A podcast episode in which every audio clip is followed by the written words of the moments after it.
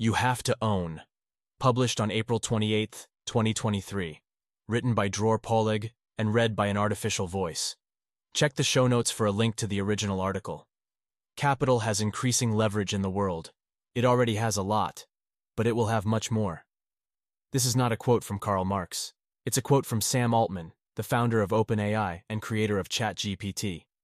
In an interview with Bari Weiss, Altman added, quote, Over time, the shift of leverage from labor to capital as technology continues gets more and more extreme, and that's a bad thing. And I can imagine technology like AI pushing that even further. End of quote. Altman was alluding to a broader trend that has been ongoing since the beginning of the Industrial Revolution. Those who own the machines gain more power than those who operate them and consume their products. In the 20th century, the shift in power was moderated by the introduction of workers' rights and the welfare state. One reason is the fact that owners of capital remained dependent on millions of laborers to produce their ware, and perhaps more importantly, to fight in wars. But as production and warfare become less dependent on labor, it's hard to see what would limit the balance of power to tip further toward the capital. It's not clear how things will unfold, but one thing is clear. You need to be on the side of capital. Historically, Regular people did so by maintaining a corporate job and investing their savings in stocks and owning their homes. In the future, maintaining a corporate job and saving money may become increasingly challenging. But the good news is that there will be new ways to accumulate capital. To accumulate capital, you don't have to own a machine or a piece of land. You can also produce and own intellectual property, or even a mailing list with an audience. Or you can invest in someone else who does.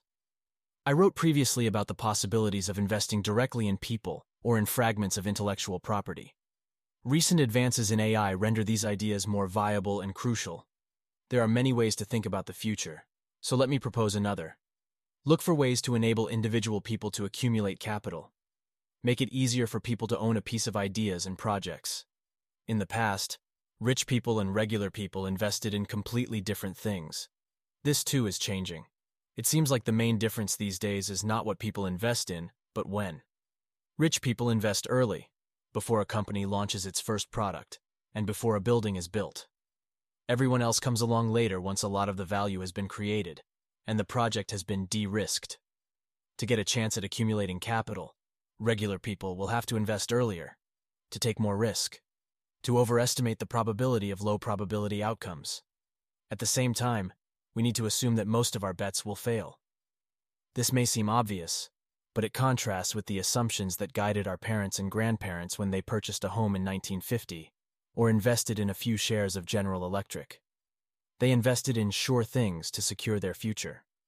We need to invest in unsure things, not just in order to get rich, but in order to have a chance to own anything at all.